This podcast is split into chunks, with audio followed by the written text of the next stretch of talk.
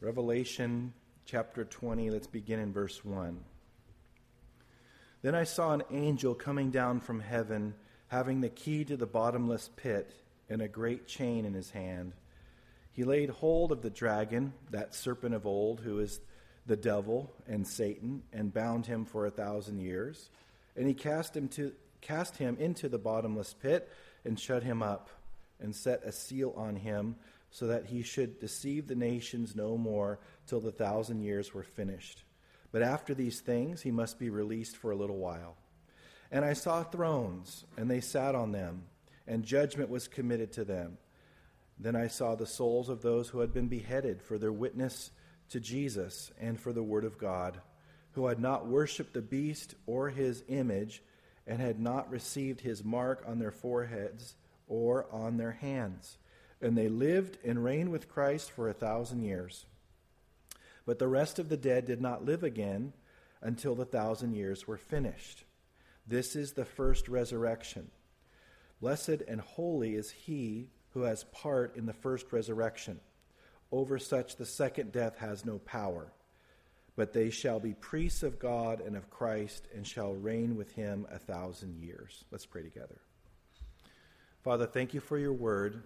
We thank you that we have it to turn to. We thank you that we have it to anchor our souls and to build us up. We want every part of your word to be applied by your Spirit to our hearts. Would you illuminate your word to our hearts, Lord? Help our hearts to receive everything that you want to speak to us about, Lord. We pray that you would use this time, Lord, for our sanctification, to make us more like Christ, to conform us into, to his image.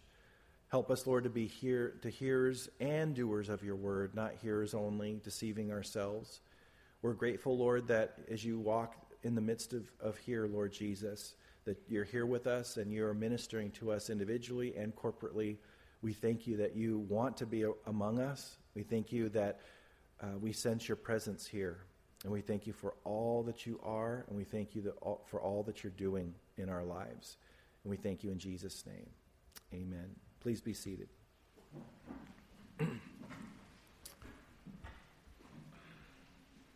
well, we're getting closer to finishing this amazing book. It's been a great journey. I wanted to ask, just a show of hands, how many of you uh, have been surprised by how easy it's been to understand? Yeah, there's been a lot of hands there. People are so intimidated. I can't understand Revelation. There's no way. It's written in code. You know, it's, it's, uh, it's been encrypted, and there's been, you know, these secrets revealed. I mean, oh man, these supermarkets and the tabloids and the History Channel, they have a field day with Revelation. They know that people have an interest in it. They know that even unbelievers sense that this is going somewhere, that there's going to be an end to all of this, and they want to know exactly how it's going to end, what's going to happen in that context. And so, um, one of the reasons why it's been clearer to you. It's not because I'm a great teacher, it's because of our interpretation method that we've been using. Remember in the very beginning in chapter 1, I went over how we were going to approach Revelation. I wanted you to understand the rules for biblical interpretation relate and how it relates to prophecy. We went over that. And if you haven't heard that, go back and listen to that. You'll see uh, kind of how, or hear rather, how we approach this book. Because the main approach that you should take related to prophecy, or any book actually in the Bible, is that we need to approach it as, as, as if uh, it's literal, or, or take a literal approach, unless we have good reason not to. And also, we've used fulfilled prophecy as our guide. How did he fulfill previous prophecies? Specifically related to his first coming. How did he fulfill those? Were they all allegorical or were they some most of those literal? They were literal. And and so we have to look at time frames and all of that. We need to pay attention to John saying it was like this. And then other times he says it was this. It wasn't like that. It was this. It was just plain this. That makes a difference in understanding things. But the biggest reason, I believe, is that we've looked at the Old Testament to provide the puzzle pieces to the framework of the puzzle, or the frame or the border of the puzzle of the book of Revelation. The pieces are found in the Old Testament, and we've gone back to bring those pieces in. Something that the Jews back then would have had a working knowledge of, wouldn't have been even quite, it wouldn't even have been hard for them to understand. They would have known that this is what John's referring to being grounded in the Old Testament. Now, chronologically, we've just finished seeing uh, a few weeks ago the Battle of Armageddon and, and the Antichrist uh, basically having problems with other rulers at that time at the very end, them coming all together to fight him in Israel from the north, from the, from the east, and so forth. And then they see Christ coming with us behind him, and they have this great idea that they're going to fight Jesus. They actually have a chance to beat God who's coming down on a white horse from heaven.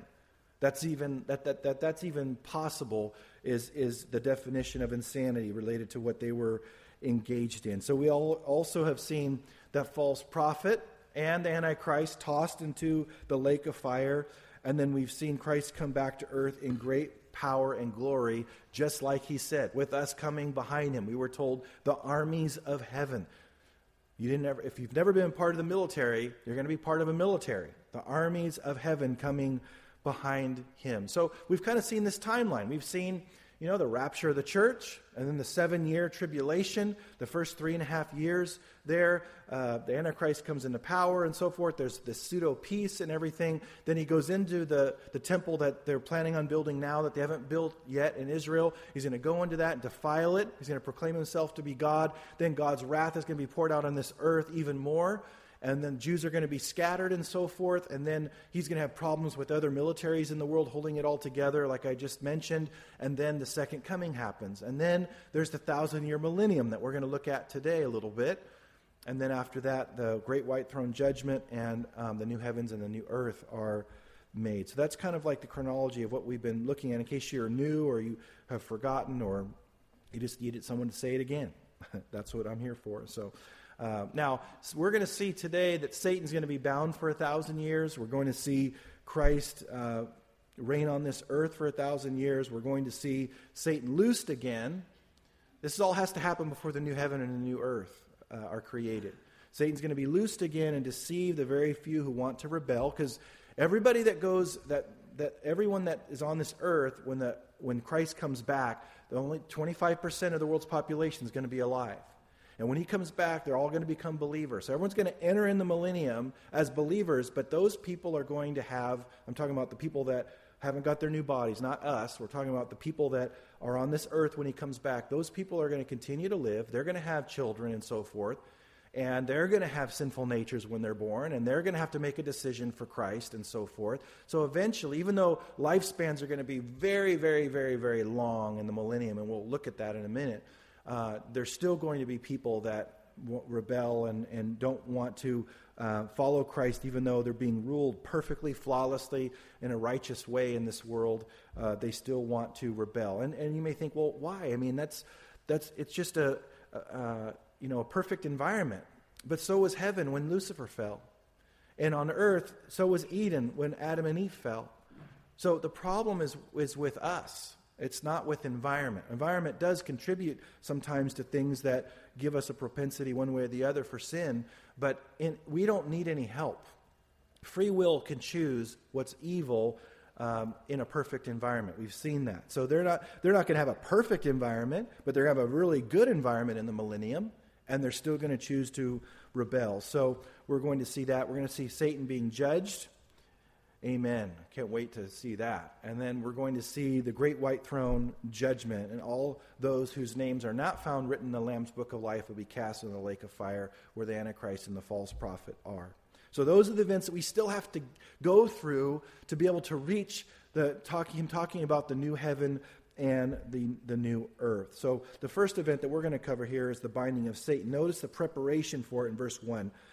Uh, we're told this. Then I saw an angel coming down from heaven having the key to the bottomless pit and a great chain in his hand. Now, when John first sees this, he doesn't know what he's going to do with this chain.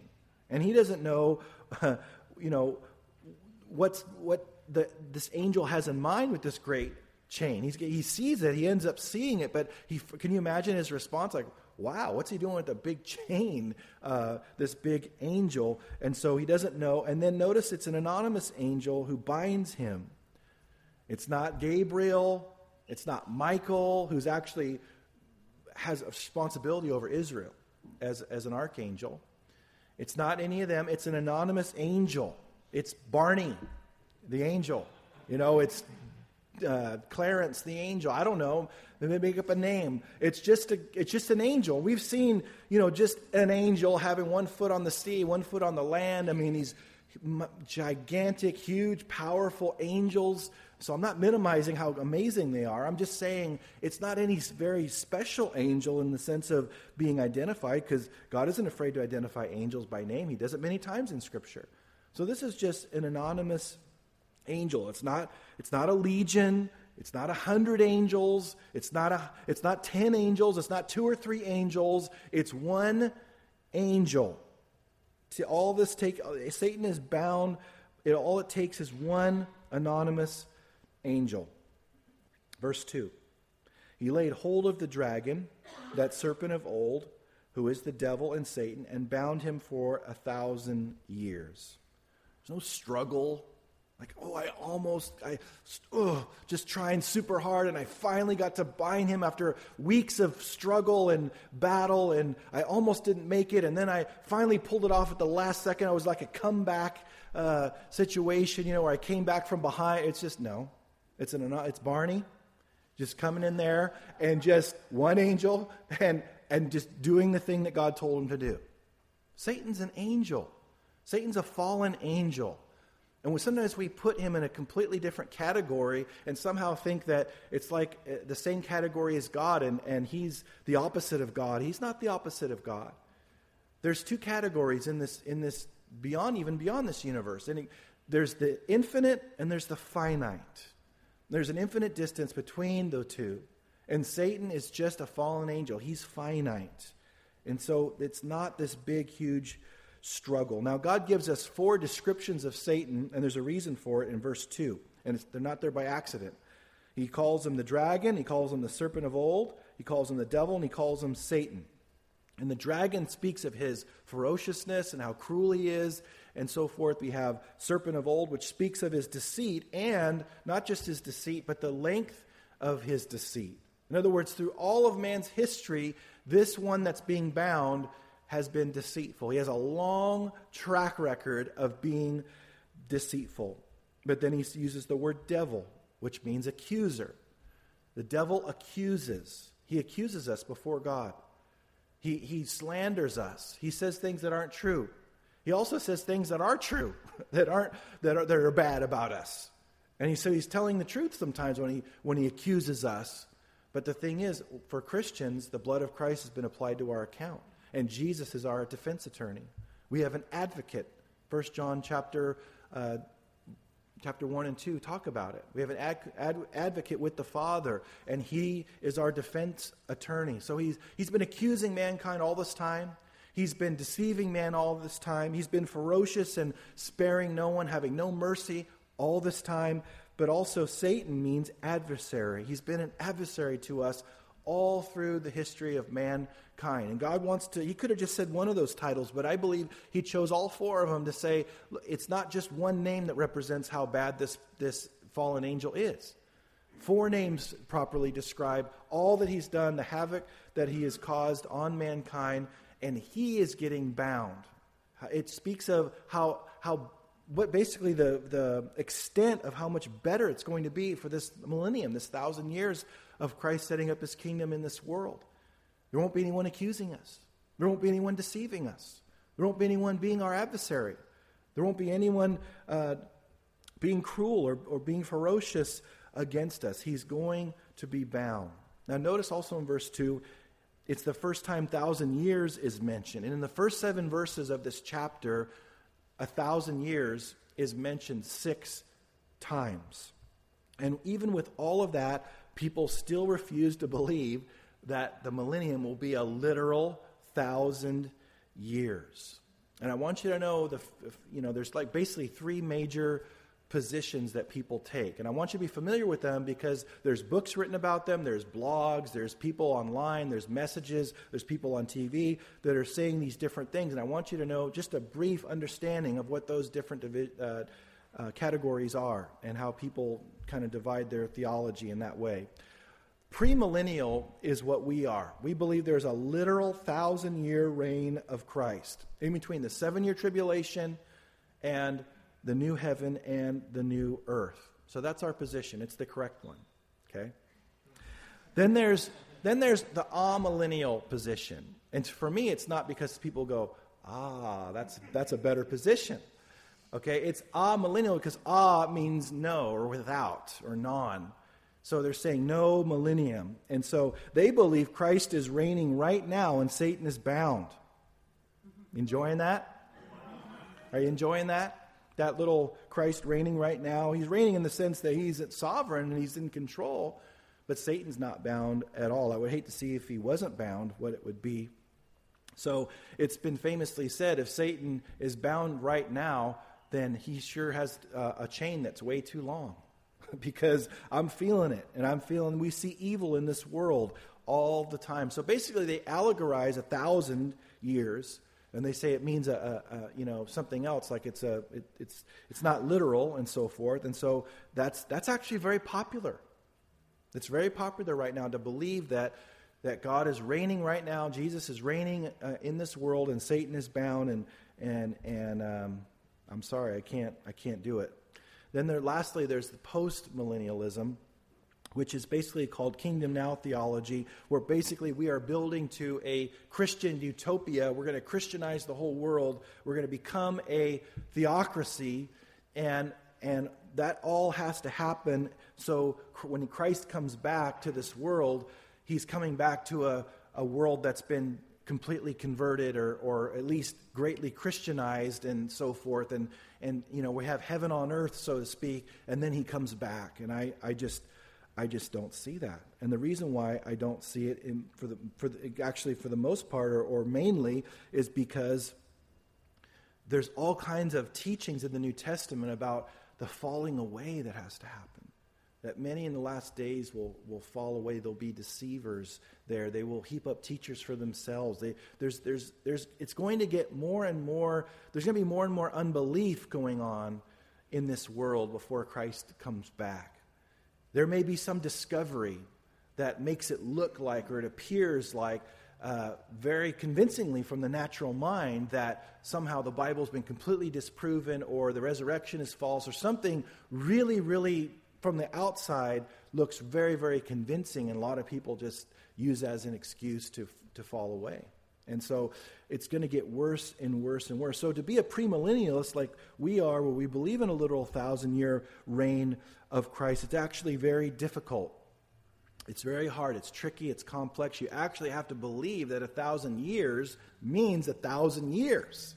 It's incredibly hard to pull off. You just have to uh, you know, it takes tremendous amount of faith and concentration and, and precision mentally to, to pull this off, but you have to believe that it's a thousand years. So we need to know that.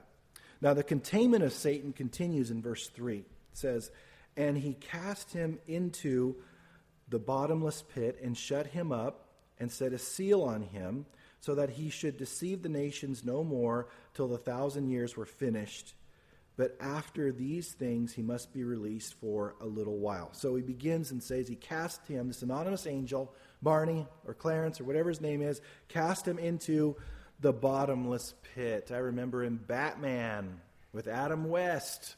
He, they're, they're right there with Catwoman. She's getting ready to, she's almost falling in the bottomless pit, and she gets, she's, she's clawing, trying to get out, and she falls. And then Batman says to Robin, old chum, I think she actually went right to the bottom. I remember that. Bottomless pits, I mean, it's hard for us to understand. Some of you are just getting that. Uh, so it's hard for us to understand and comprehend a bottomless pit. But he's already talked about the abyss. He's talked about this where these creatures come out. Remember that when we saw these, these demonic beings come out and sting and torture men for five months and they can't die, even if they try to kill themselves and so forth. So this is a holding place. We're told in Peter that there's these spirits that sinned back in the days of Noah. A lot of people believe that demons possessed men or became like this composite uh, combination of man and demon where they, they sinned and they, they had relations with women and so forth, and God judged them and put them in, in chains, spiritual chains, until the time that that they would be finally um, cast into the lake of fire. And so this is, this is what he's getting at that, that, that this, this bottomless pit is a holding tank. And it says there in verse 3 and shut him up. Now, we can think of that as like made him stop talking, but he's not talking about that. He's, he's talking about physically encasing him or incarcerating him in a, in a very specific place where he can't get out. There's no struggle, there's no angel like almost not being able to hold him there. It's just like you're here. It's it's a timeout, okay, but it's way way worse than that. It's I mean it's it's a it's judgment to him. It's not his final judgment, but it's still judgment. And notice he says, and he set a seal on him. There's a seal. And those seals, there was a seal put on the Lord Jesus' tomb, the Roman seal, that basically said, You mess with this, you're messing with the Roman uh, uh, Empire. And you better not even think about it. And you could be killed at that time for messing with a Roman seal. We're all, this same word is used for us, related to how we're sealed with the Holy Spirit in, in Ephesians chapter 1. That God has placed his ownership on us and he has sealed us, saying, I claim this person as a child of mine, as a son or a daughter. And so that's encouragement to us because we see here the Satan doesn't get out. And so we are sealed too. And nothing's going to separate us from the love of Christ. Nothing from without can remove us from that place.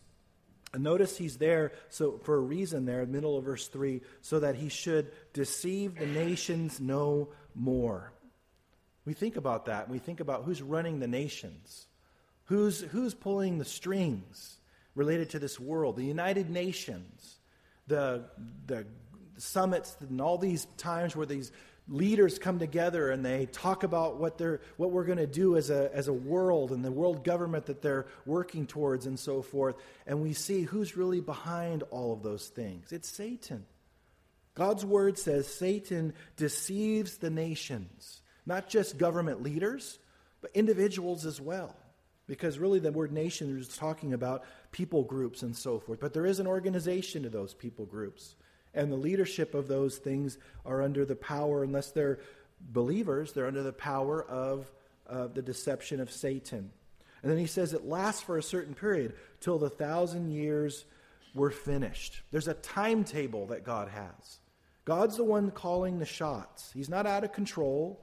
He's not trying to hold all this together. There's a, a finite period of time that he says this has to happen for, and nothing's going to get in the way. And when it's finished, there's a reason why I'll release him, which he's going to get into. But until then, he's not going anywhere. Now you have to picture a world like that, where there's no demons, there are no, there's no Satan, be a completely different place, just that alone, to say nothing of all the other things that will exist that we'll get into a little later. And then the end of the verse, he says, But after these things, he must be released for a little while. And you're like, Well, why? Why? why does Satan have to be released? And it notice he says must. He must be released. And this speaks to man's will. This speaks to God honoring our will. Part of being created in God's image is having volition, is having the capacity to choose. And remember, these children of these people that survive the tribulation are going to be born with sinful natures, and they're going to have children. I don't think there's going to be that many generations at all because even though it's a thousand year span, people live hundreds and hundreds and hundreds of years during this time. So I don't believe there's any, going to be anything more than you know one or two generations, but people will still uh, want to rebel, and so Satan is involved in all of that. It's part of giving people the choice. It's part of solidifying that they're really choosing what they're choosing because of their own free will. God honors that. So he says he must be released for a short time or a little while because he's, he's, he knows that people want to have made that decision. They're going that direction, and that will fully give them the capacity to make that decision. So that everybody else that hasn't made that decision, that isn't going that direction, that is submitting to God, that they are genuine because they've had a choice. Remember, God's the one that put the garden of the knowledge of good and evil in the middle of the Garden of Eden. He didn't have to do that. But they had to have a choice. To have the virtue of choice related to choosing God and walking with God, there had to be another alternative, or else we're just robots saying the words "I love you." If you if you have children and they say "I love you" and there's no choice, it means nothing. So there has to be a choice. God is supplying the choice. Satan is a part of those people having the capacity to choose him or not choose him, and so that's why he must be released for a little while. And I saw thrones, and they sat on them and judgment was committed to them. Then I saw the souls of those who had been beheaded for their witness to Jesus. Interesting how we're seeing more and more beheadings these days. And for the word of God, who had not worshipped the beast or his image, and had not received his mark on their foreheads or on their hands. And they lived and reigned with Christ for a thousand years. So John is seeing thrones, and those that sat upon them were entrusted they were tasked or um, given a stewardship of judgment. And he doesn't forget, when he's talking about these ones that had been beheaded, they, they were, they're tribulation saints. There's really three categories there's Old Testament saints, there's New Testament saints, and there's tribulation saints.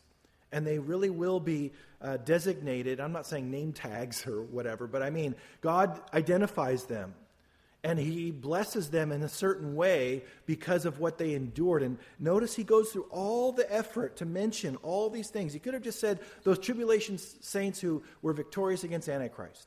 But he itemizes all these things. He says they were beheaded, that they, they uh, for their witness and, the, and for the word of God, they didn't worship the beast or his image, and they didn't take the mark uh, on their foreheads or on their hands.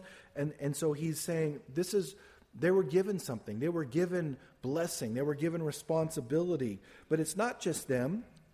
The Lord Jesus also spoke of others that would sit on thrones. And the writers of the New Testament spoke of it as well. Jesus said to the disciples in Matthew 19, verse 28, You have followed me in the regeneration when the Son of Man will sit on his glorious throne. You also shall sit upon twelve thrones judging the 12 tribes of Israel. Also, we're told that New Testament believers are also promised, again, that they will reign with Christ. We have been promised that we will reign with Christ. 1 Corinthians chapter 6 verse 2, Paul said, "Do you not know that the saints will judge the world?" And also Paul said this in 2 Timothy chapter 2 verse 12, "If we endure, we will also reign with him." And in Revelation chapter 2, we've already seen this as we went through the letters of the second uh, seven churches. In verse 26, Jesus promised this He who overcomes and he who keeps my, my word until the end, to him I will give authority over the nations. And, in, and then lastly, in Revelation chapter 3, verse 21, he continues and he says, He who overcomes, I will grant to him to sit with me on my throne, as I also overcame and sat down with my Father on his throne. And then in Revelation chapter 5, verse 10, we're told, uh, You have made them to be king, a kingdom of priests to our God, and they will reign upon the earth. So we are being prepared to rule and reign with Christ. And that's a great responsibility. We will be tasked and entrusted with certain things related to this millennium and uh, during this millennium how it's set up and the different regions and so forth we will have responsibility. And he's preparing us right now for that. I've said this many times. I just want to say it again. Whenever we get to heaven he will be adding to what we already are. We don't become something entirely new with new information or new knowledge or brand new uh, uh understanding of everything. He will add a lot far more than what we can even imagine right now. He will add to what and who we already are.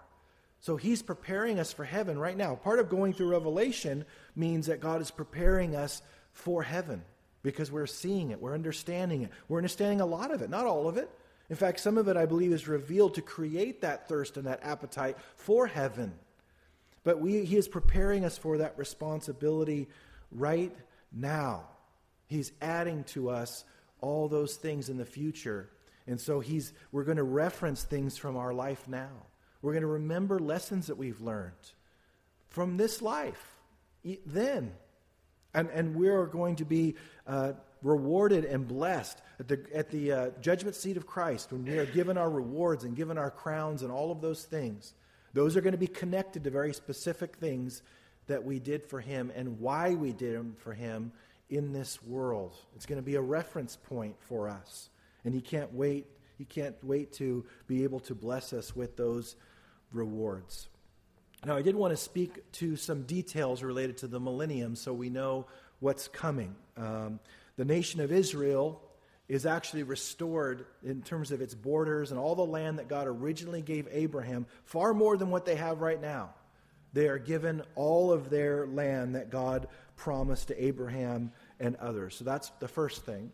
The second thing is it will be a time where the Gentile nations worship uh, Jesus as the king. We're told that in Isaiah chapter 11, Micah chapter 4, verse 2, and Zechariah chapter 14. And there's righteousness and peace, and this world is governed and ruled flawlessly and perfectly and righteously by Jesus himself from Jerusalem. And it's a completely different. Aren't you looking forward to that? I mean, I can't wait for that. I'm tired of sinful man not being able to govern correctly and always being self seeking and so forth and, and doing what's best for them. It's not going to be that way anymore. Jesus is going to rule and reign this world. He's going to rule with a with an iron rod, we're told. He's going to rule effectively and purpose and, and uh, with a purpose and flawlessly. Now, physically, the curse will be lifted we're told that in Isaiah chapter 11, verse 7 through 9, Isaiah chapter 30, verses 23 and 24, and Isaiah chapter 35, verses 1 and 2, and verse 7. And the Apostle Paul talked about in Romans chapter 8 that the creation is eagerly waiting and groaning, waiting for the liberation of itself, to where the curse will be lifted. We're also told in Joel chapter 2 verses 21 through 27. I'm just giving you all these references for writing it down or, or later reference or whatever. That food will be plentiful, that there won't be people that are poor and hungry anymore. Food will be very, very plentiful. And our physical health and well being will be um, amazing in terms of how long we live. And I'm going to read a few verses in a moment. But also, the animal kingdom will completely be different uh, at that point. I want to read a passage from Isaiah chapter 11, verses 6 through 8. It says, The wolf shall dwell with the lamb. When was the last time you saw that? Usually the lamb will dwell with the wolf, but just in his stomach. Um, so uh, the, the leopard shall lie down with the young goat, the calf and the young lion and the fatling together. Can you imagine seeing a young little calf and a little young lion hang, hanging out, just playing and so forth? and a little child will lead them.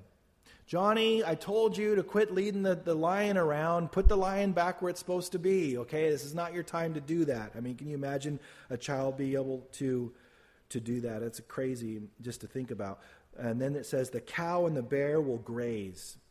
Their young ones shall lie down together, and the lion shall eat straw like the ox. Can you imagine that? A lion eating straw like the ox. The nursing child shall play by the cobra's hole. Hey, mothers, you imagine that? You know, hey, honey, go and play by that cobra hole, you know, where there's that snake's in there, that deadly snake. Go ahead and play by that. It's no big deal. You imagine that? And the wean's child shall put his hand in the viper's den. I would have tried that as a kid. What's in there? Boom, you know. I put my hand in a can once you know, a, a, a, can. I mean, a metal can, trying to get something out of it. And I'm turning like this, trying to get it out there, and just cutting my hand, you know. Just kids in their brilliance. Um, now, I want us to turn real quick, just hold your place here, and turn with me over to Isaiah chapter 65.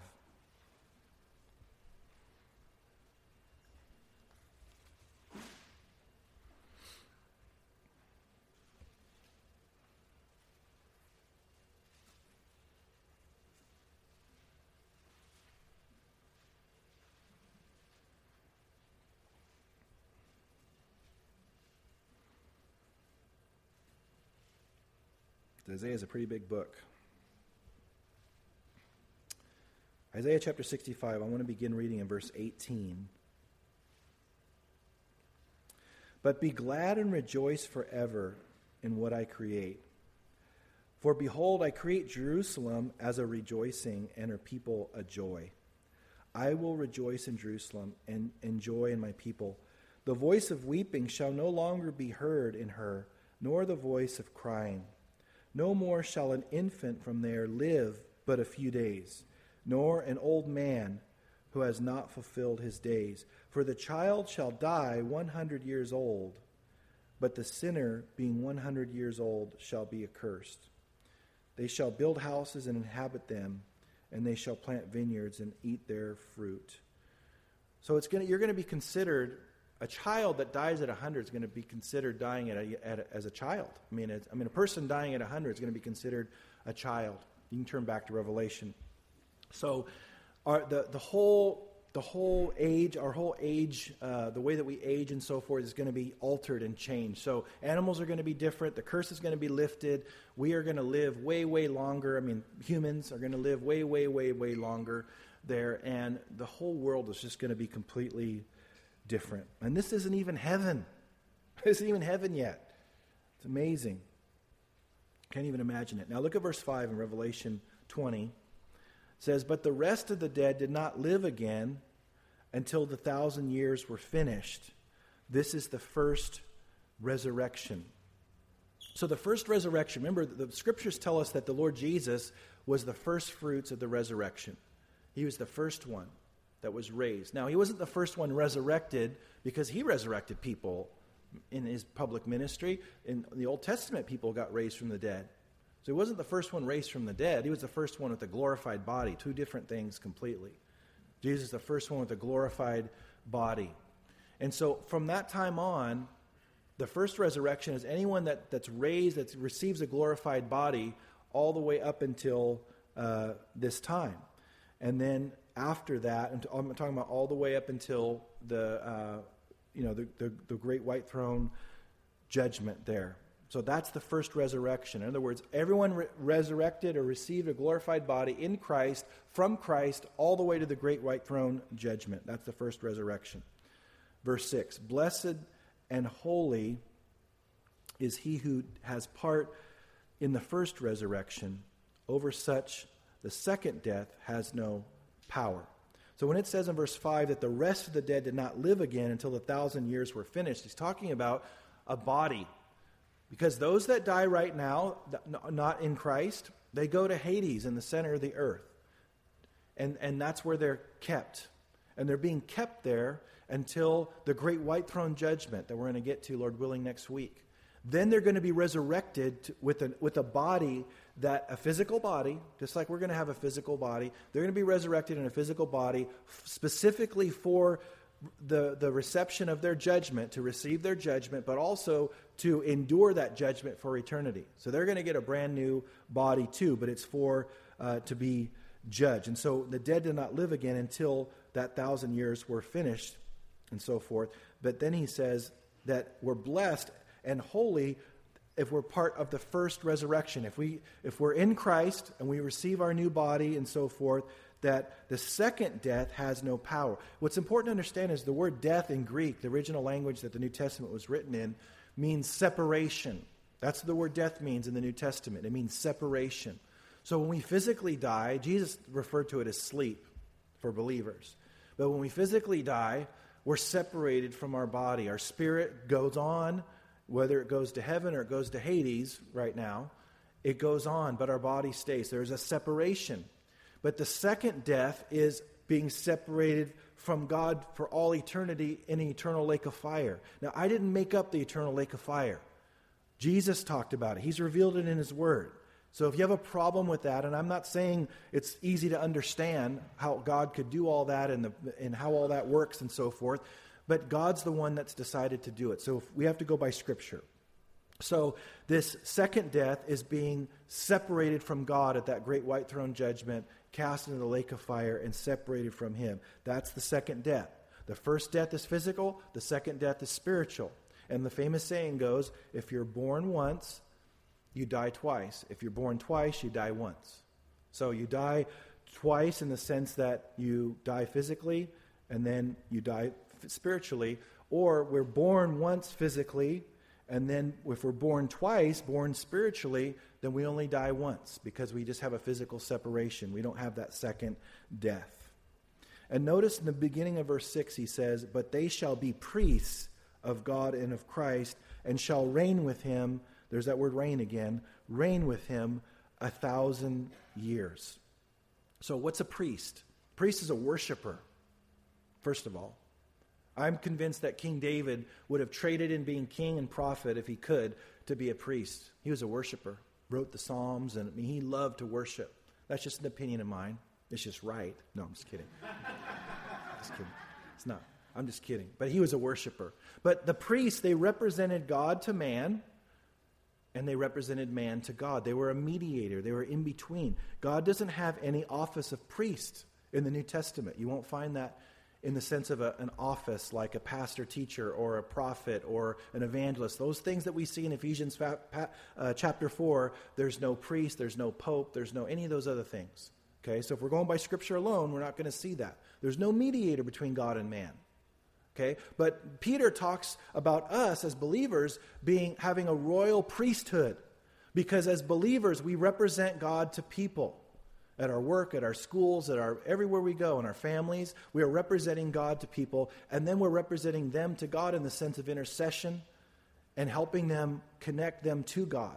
So we are priests, but we are going to uh, rule and reign with him as priests. Now, we're priests now in that sense that I just mentioned, but this will be more of an oversight, more of an official office type position that we will have um, there, priests of God and of Christ, and we shall reign with him a thousand years. So the, the preparation starts now. The preparation starts now to be to be adding to what he's already entrusted to us in terms of our knowledge of him and our character and our ministry, all the things that he's given us to be a part of. Those things are building, and those things are bringing us closer and closer to be prepared to see Him face to face, receiving a new body, receiving all kinds of more information and, and all of those things. But it starts now. It doesn't start then when we get our new bodies. He's just adding, at that point, adding to, what, to who we already are. And so, looking at this, it just makes us want to be with Him now. Just think about the, the, the, the world, how the world would be different and, and it's coming. And there has, there's, there's a finite amount of Gentiles that need to be saved. The fullness of the Gentiles, Paul talked about, needs to come in. There's a finite number, there's an exact number that God knows. When that last Gentile comes to know him, then it's all then the rapture happens and we go up. And if you're here today and you are holding out on us and you're keeping us from going up, no, I'm just kidding. But part of what we're called to do is to preach the gospel, to be busy about his business, to be evangelists that he's called us all to, related to obeying the Great Commission, doing our part, and then that brings us even closer. And so we'll be ready to meet him, we'll be ready to, uh, to be a representation of him in this world with new bodies. Can you imagine being a representative of him without a sinful nature? Amazing. Never getting in the flesh again. You'll never have a flesh flare up in your new body. It's not going to happen. You're going to be patient. You're going to be, it's just, it's, it's going to be heaven. That's what it's going to be. And a thousand years, I mean, think about a thousand years, how long that is. A thousand years ago. It's 2015 right now. So just think about, um, it would be a thousand fifteen. That would be a thousand years ago. What's happened in human history since a thousand fifteen? That's a long time. And for that whole entire time, Satan is going to be bound. Satan is going to be bound, and the demons are going to be bound, and so forth. And we're going to rule and reign on this earth with him. And so the preparation starts now. And then the last encouragement I'll give you before we close is this an anonymous angel, one angel, no struggle, binds Satan. So God is our strength. We're told to resist the devil, and he'll flee from us. Nowhere in Scripture are we told to bind Satan. Not there. All through the New Testament, you won't find that we're called to bind Satan. So we're called to resist him. We're called to trust God, to focus on God, to talk more to God than we do demons. As a new Christian, I was talking to demons and doing all this stuff, and I'm like, I think someone pointed out to me, why are you talking to demons so much? Talk to God. I mean, God is so much more powerful. So I, I, if you feel like you're beat down and you're been oppressed and all these things, and you're seeing that there's like this tug of war back and forth, and God wins sometimes, and sometimes He doesn't. He always wins. We just have to appropriate the power that He's given us to live the supernatural life with His resurrection power flowing through our lives every single day. But we can't do that if we're not spending time with Him and communing with Him and walking with Him and talking with Him and worshiping Him and, and, and being in fellowship with other believers. That's where we get our strength. And that's what he's called us to, to, to get our strength from every place that he has available for us to be able to live the life he's called us to live. Amen? Let's pray together.